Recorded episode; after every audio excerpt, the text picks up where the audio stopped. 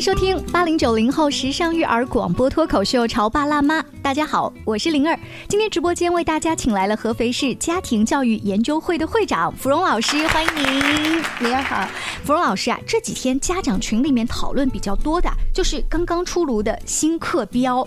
哎，这个新课标有哪一些变化呢？未来孩子在各个学科学习的方向和重点是什么呢？我不知道芙蓉老师跟您的这些呃学员家长呀，或者您的同行，你们会把这个语文、数学、英语啊，甚至每一门都拿出来一个旧的、新的互相比较嘛？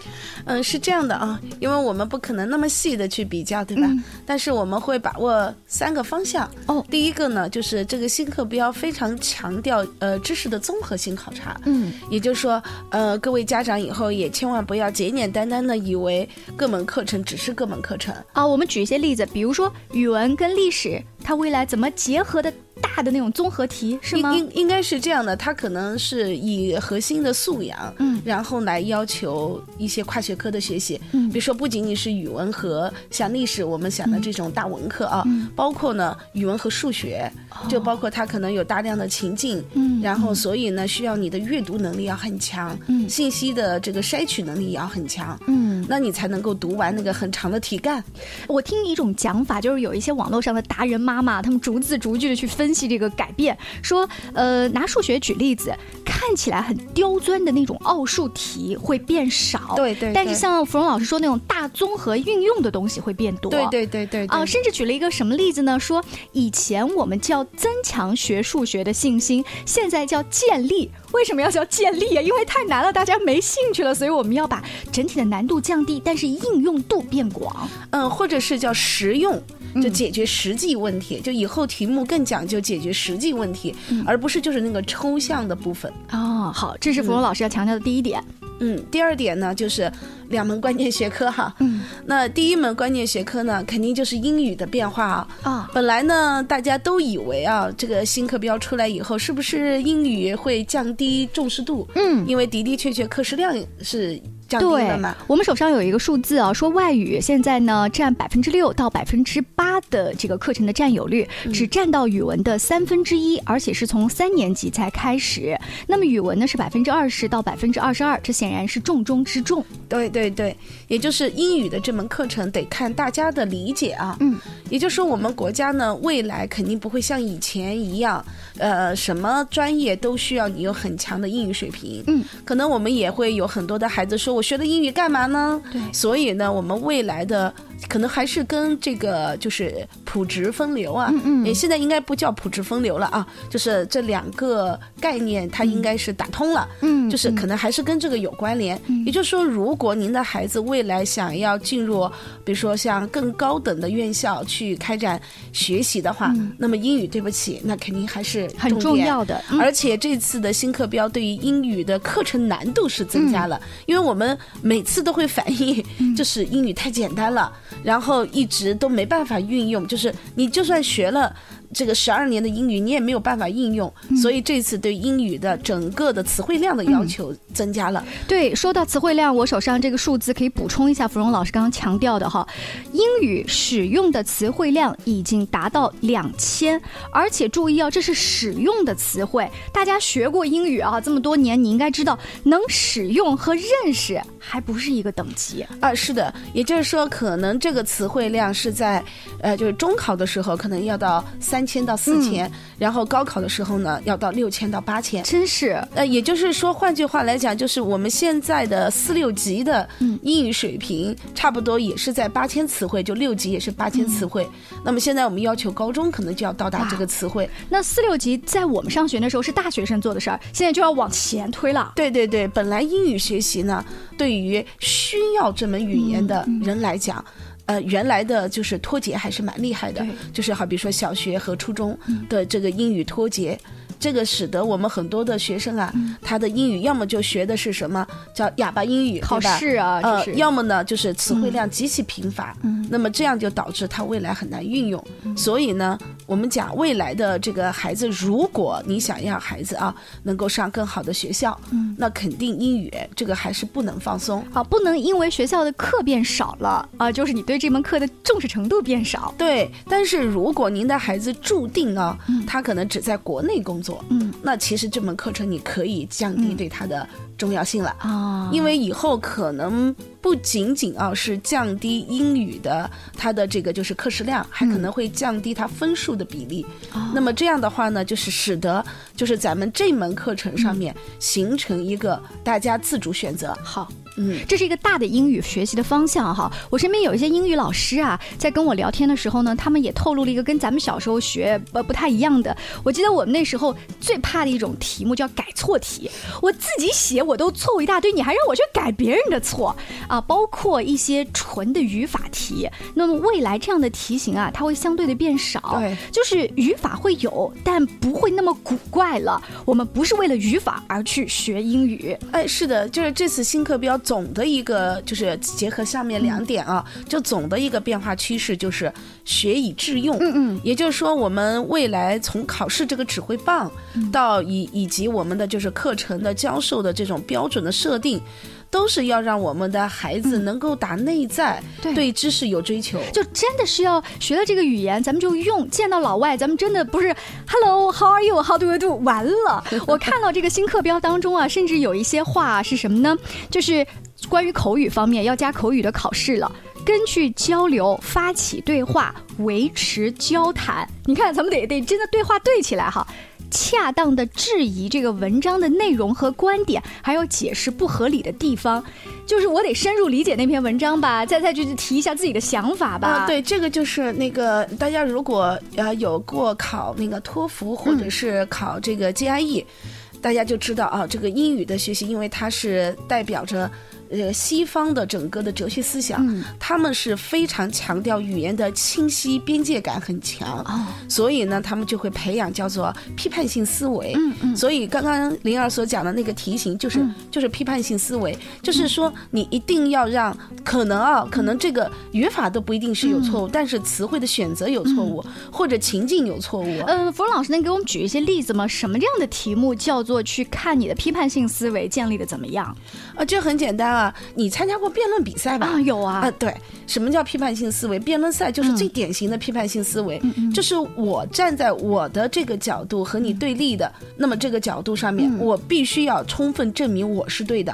哦。然后呢，你站在你的那个角度，要充分证明你是对的。我们两个都是举证非常的完整，对吧？要有清晰的观点跟你的论点论据。但是我在攻击你的时候，是不是我就要找你的逻辑上面的问题呀？对。或者。者你使用的案例是不是合适啊？是，那这个就会以后成为英语考题的阅读理解的重点。这个太难了，你知道吗？因为当你在讲的时候，我套用的不是英语的环境，是中文的环境，我都不知道这个题目我要怎么样把它对答如流。还是英语，这灵儿你真的很灵啊！它就是这个意思，就是你学习了一个语言，你得要能运用这个语言。而在英文的就是语境里面，他们就是这么去说话的。比如说我要是陈述我的一个观点。那我就会全力以赴的证明我是对的。那你要批驳我的观点，你必须找出我的问题。嗯，所以像这样的阅读，包括以后的改错，就可能不再是局限于我们以前所说的语法性的错误，时态用错啦，或者是一些介词用错了。但是我们现在可能考虑的是，你是不是在整个背景下面，你的案例选错了呀？嗯，或者你的逻辑是错的。这个当中哦，别忘了刚才芙蓉老师强调的一个基础，我首先得有词汇量，就是可可能。四六级的那个词汇量已经往初中、高中往下拨了，然后你的大量的阅读的这个水平上来了，你才能有那么多的例子去证明哈。所以，当我们小时候去学的那一种刷题型啊，甚至是新东方式呀，还有新概念式的时代已经过去了。这几年英语考试的难度其实本来就没有降低，是有增加的，只不过这一次的这种新课标的改革是把难度放到了台面上而已。对对对，是的。那最后呢，就要讲讲大语文了，这是核心中的核心啊。因为以前我们一讲语文的学习啊，我们就会想到是字词句，对吧？对。但是未来的语文学习它不是这样的了。现在新课标下来以后啊，已经有很多的学校的老师在开展一种独特的教学改革，叫大单元教学。大单元。那大单元教学就是我拿到一个教材，我可能是朝着一个方向，比如说我们就是一个审美吧，那我就可能把这一本书里面所有的这种我认为可以达到这个审美的这些文章都提出来来教，就不按照本来编好的单元了。哎，对对对。然后呢，可能我下一次呢，我可能会讲到，哎，呃，晨曦文化，对不对？哎，我又可以挑，还可以重复的挑。那我这样的一篇文章，打个比方，如果我们呃选择那个朱自清的《春天》啊，春啊，那我们在审美的时候，我们可能会注意它的，比如说句子啊、修辞啊，或者意境，对吧？那么在文化里面呢，我们就会讲，哎，中国啊对于春天的这种向往，就中国每一次啊，就是好比说我们呃自古逢秋悲自凉，就是说我们一一讲到秋天就伤感，一讲到春天充满希望。对对对，所以呢，你可以看到。他这篇文章里面非常多的就是那种生机感，所以呢，这个呢可能就是哎，我们跟文化的连接，他可能都会重复的选择一篇课文，是。然后呢，在第一篇课文的时候，可能更多的是要我们的孩子是站在文学的这个就是欣赏上，第二篇呢可能是站在思想的传递上。那么，所以说，未来的语文的教学将会更加符合我们在现实中所需要运用的这种能力培养。嗯，哎，这个我关心的是怎么考试呢？因为刚刚芙蓉老师说，如果脱离以前的单元，是我打乱了这个教材嘛？呃，甚至老师有可能会自己补充一些他觉得很美的文章，对不对？那我还按第一单元、第二单元、第三单元考吗？哦，那也不是的嘞，就是他在出考题的时候啊，他也不像我们以前，比如说，呃，考都是书本上的东西，可能未来大部分的考题并不在书本上。啊，那芙蓉老师，咱们现在啊，在听节目的家长说，我还要去帮孩子报听写啊、组词呀、什么练修辞手法呀，这这些基础的东西吗？这是倒过来的，嗯，就是如果啊，我们的孩子啊，他不是就是有写作的欲望，就是我我我一定要写一篇好的文章，他不会去追。追求哈，比如说更多的优美的这个词语的运用，或者是一些修辞方法的运用，他不会的。嗯，所以呢，我们现在的新课标最重要的还是它的一个目的，它的目的是为了让学生能够更主动的、热切的去追求这个知识的学习。嗯，也就是说，我们未来的想法并不是让我们的孩子被动机械性的学习，而是主动探索性的学习。嗯，那么他在主动探索里面，他的大量的主观性的考题。那换句话来讲，你也不要想刷到题目，但可能在这个考题。过程里面，或者是我们现在有些老师也在大单元里面熟悉这样的一种考题啊，在这个过程里面，他倒过来要求这个学生扩大他的阅读，嗯，倒过来阅读的这个扩大量就可以去形成一个他自己的这个积累的这样的一个过程。好，我不知道在听节目的各位家长，你们在未来的陪伴孩子共同学习语文这条道路上啊，有没有琢磨出一点什么？因为你说你这个英语咱们基础不好，但是语文咱也是从小讲。讲的语言好像总能辅导，但是到现在是不是有点迷惑了呢？我们稍微休息一下，稍后接着聊。你在收听的是《乔爸拉妈》，小欧零二，叫你变成更好的爸爸妈妈。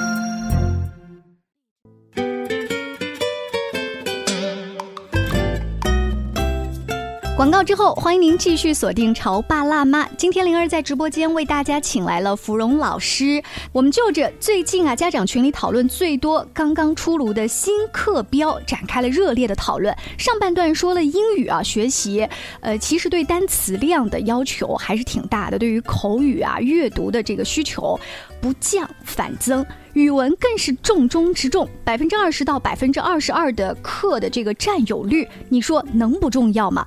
但是我们家长就是想说了，我们重要，我们还按照我们小时候那套去陪伴他、辅导他，好像就有点偏颇了。芙蓉老师，我们接着来说一说，就语文题目当中占大头的阅读理解。好了，在这个改编之后啊，我们要怎么样去培养孩子做阅读理解那部分题目的能力？呃，我现在有一个就是在语文学习上面的一个实践啊，嗯，因为我找了一个这么样的一个老师，这个老师呢，他自己呢是一个是应该新闻学的硕士，然后很长时间呢做这个博物馆的设计。然后呢，他想要好好的安顿下来了，所以他愿意去呃帮一些孩子啊，从阅读的角度去提升他们。然后我们就一起商量了一下该怎么做。嗯，那么首先呢，就是第一个就是我们要选择这个教材。嗯，而且尤其是在小学阶段啊，我们有大量的时间是可以积累语文的。那么在这个积累的过程中呢，我们选择的是。主要以文言文为主，嗯，就是我们认为啊，就是语文的阅读理解的最高的一个考题，嗯，就是难度最高的，一定是文言文的阅读。确实是。那所以呢，我们大量的呢就跟孩子去读一些啊文言文，嗯，那么我们选的第一本教材就选的是《孟子》，嗯，然后因为孟子的那个时代是战国时期，战国时期出现的典故也是特别多的。那么，所以呢，我们就让孩子啊来跟孟子的这个节奏，比如说孟子跟梁惠王他们的那些对话，然后从这里，然后老师呢就带着学生去思考。然后呢，包括呢，要让学生自己去找那个背景资料，比如说梁惠王他是呃什么样的一个性格，然后呢，他上面的这些王大概是什么样的一个状态，他是魏国的，嗯，这样的话呢，孩子就会去找资料。我听着刚刚芙蓉老师分析的那个过程，有点像咱们以前历史课老师才会带我们分析的，就是前因后果，他前朝是什么样的，中间那个大成什么样。但是语文老师在以前，他只是就这。个词，这是不是通假字？这是不是知乎者也是什么意思？对不对？对，所以呢，以后呢，我们呢可能在就是包括啊文言文的阅读理解里面，它更多的考题它不会考，也就是说还是这种语法性的，它更多的考题可能会考一些知识背景性的，哦，或者是价值判断性的。这就正好是你刚才上半段节目一开始就说的，更加融会贯通，实用主义大综合。对对，第二点呢就是。如果这个孩子啊，他现在有时间的话，嗯，那我们都建议呢，孩子是要看一些新闻的作品，就是我们要看，当然都是属于正规媒体的新闻作品，就是要去熟悉。正在发生的各种新闻的事件，嗯，那就好像呢，呃，就是最近的有一道就是考题啊，就是他们的这个模考的考题，就考到了抗议，啊，就是说这个实际上培养一个人的这个语文最终的目标是什么？就是如果从技术角度上，不就是能写能读吗？哎，我芙蓉老师，您讲这个太好了，因为有一天我的孩子他在做语文作业的时候，男孩们很烦躁，他说我不明白为什么要学语文，嗯，学语文有什么用？我说你觉得呢？他说就是因为我不明白啊！我是中国人，我已经会讲中国话了，而且我已经会认字。就算我不认识的字，我可以查新华字典。我不明白为什么我们还要上这些语文课呢？就是当他陷入这个迷糊，他找不到那个方向时，他自然不愿意在上面花时间。对的，这还是这个道理啊！因为我们原来的教育已经进到死胡同了，所以从应该讲是从去年开始啊，我们的各种教改都会力度都非常的大。那么这个死胡同是什么呢？就是越来越机械化。嗯，就是我们很多的考题啊，为了分出这个 呃小朋友的优劣啊，就出的越来越刁钻，甚至呢就揪那个细细节。那么像这样的话呢，就是。我们不是在教语文，我们是教一个语文研究者，或者叫修辞专家。嗯，我们是在教这个，所以呢，就是有很多的，就是老师啊，包括我们在未来，我们发现，哎，我们的这个毕业生，对吧？动笔不能写，张口不能说。那这这都学了这么多年的语文了，怎么会是这样的呢？那还有包含着，就是我们不要说出口成章了，对吧？那对于中国传统文化的这种理解度也是原来不够的。所以呢，我们现在的整个的新课标倒过来，大家千万不要揪细节，你一定要知道这个方向性的东西是什么。那么这个方向呢，就是我们未来所有的。考试作为指挥棒，它一定会让你们让孩子一定是主动自觉的去探索知识，嗯，这个才是未来的，就是他想要达到的这个促进的目标，嗯。那如果这个孩子，好比说，你看啊，我们那个小孩他去查那个资料，诶，他们就查到了，说这个梁惠王还是挺有意思的啊，因为这个人呢，他特别生性多疑。哎，那这这种生性多疑是怎么来的呢？哦，原来啊是这个，因为我们都知道这个三家分晋，实际上就是原来的晋文王他太宽厚了，就是对大家都太信任了，啊，所以导致出来三家分晋啊。因此分完了的这些国，尤其占到它核心的这个魏国，他们就显得非常容易怀疑多疑。因为我们是靠着你的宽厚得的天下，所以我们就很担心我的宽厚又失去了天下。对，哎呀，这些资料当学生找到，他们就好兴奋嘛。但这个其实并不是老师一开始布置的，这就是你刚刚说的，我抛了一个种子出去，我让他自觉的去探索那个，他觉得好玩儿。对对对对对对。那然后这些孩子们呢，他在看文言文的时候，他可能不懂，然后老师就会去教。那么一些语法也会教给他们，比如说通假字啊。那这是非常关键的，要不然他都读不懂那段文字嘛。这就跟英语一样，你那个词儿不认识吗？哎，对对。然后那个孩子呢，他在这种情况下的吸收，那就是一个主动的吸收。我们都知道这个咱们的大脑特别有意义啊，他是觉得如果你认为这个知识啊是可以在未来有用的，嗯，那他就会把你放到长期记忆中心去。但是如果他觉得你这个知识其实是你认为未来也没有用，就像我们好多孩子学了东西考完就忘了，背完就算了，对，那就是因为你的大脑也不认为这个东西未来有用。那这个如果要是大学生在考前狂背的那些孩子的体验是更高的，对不对？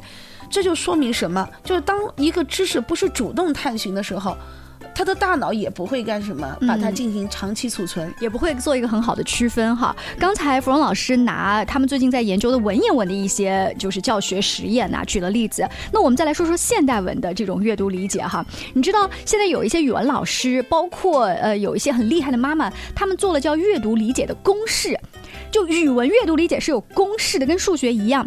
呃，例如这种公式叫这道题表达了作者什么样的感情，那他就会说这道题首先写了什么，通过描写什么表达了什么感情，他其实就是在套用这个公式。您觉得这样的技巧要陪孩子去辅导吗？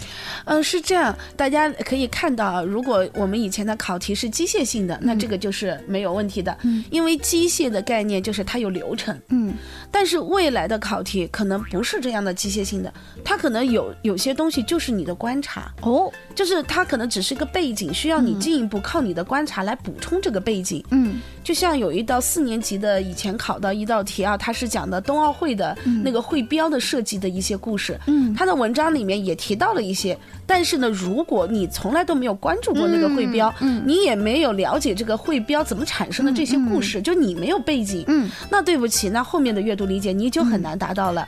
就是你至少拿满分很难，你只能答一个很浅的层次。对，因为他讲的那个会标代表的是中国文化的哪些方面？嗯，是因为这些代表他去获胜的。嗯，你你讲这个怎么套呢？是，就是以后的题目就会更灵活。嗯，所以我们的目标就是为了让学习变得更加有。有实用性，嗯，那我们就会因为现实问题来去出题目，嗯，那如果有很多的现实问题，并不是文学修养性的问题，或者这个问题也不是像我们以前啊，比如说描写了一个细节啊，是作者前前后后的逻辑的分析的话。那这个时候，它更多的是什么？就是需要你能俯视这篇文章，嗯，就是在这个俯视过程中，你能把握它的关键的词汇走向，嗯，然后甚至你能提炼它关键的观点，嗯，那么这些观点呢，并不一定它直接考你，他会要你用这些观点来解决一些他们问的可能借此延展的一些问题，啊，总的来说，我听出来了，就是曾经我们小时候要求的那些能力不少。就是那种俯视的，看个它整个的结构呀，它大致的段落大意这些能力你得有，然后在此基础上还要做延展，对，还要了解可能当时这个社会上那几年发生的一些大事要有结合，对对对，这确实是一个我觉得大语文时代下，我们作为家长，而不是在要聚焦具体的某一个生字词，说不定你你陪他一起去多看看新闻，然后多聊一聊新闻，这个过程比。报几个听写更重要。对，就是总结一下吧，就是未来我们想孩子学习的状态是，他能将知识与他前修的知识连起来，嗯，也就是说他的知识会形成一个完整的体系，嗯，他能将知识和其他的知识连起来，也就是会形成一个综合的思考能力，嗯，然后他的知识可以将现实的问题连接起来。也就是说，我们要能够让孩子学以致用，嗯，那么这才是我们新课标整个想推动的一个目标。非常感谢芙蓉老师今天接受我的采访哈。就我们由新课标的，其实因为时间的关系，包括体育、艺术、科学、信息科技，他们这一些课程的比例多多少少都有一些变化嘛，还没有一一分析。就刚才那个英语跟语文就已经啊，让人有一种豁然开朗的感觉。不知道对在听节目的各位潮爸辣妈有帮助吗？非常谢谢芙蓉老师，下期见，拜拜。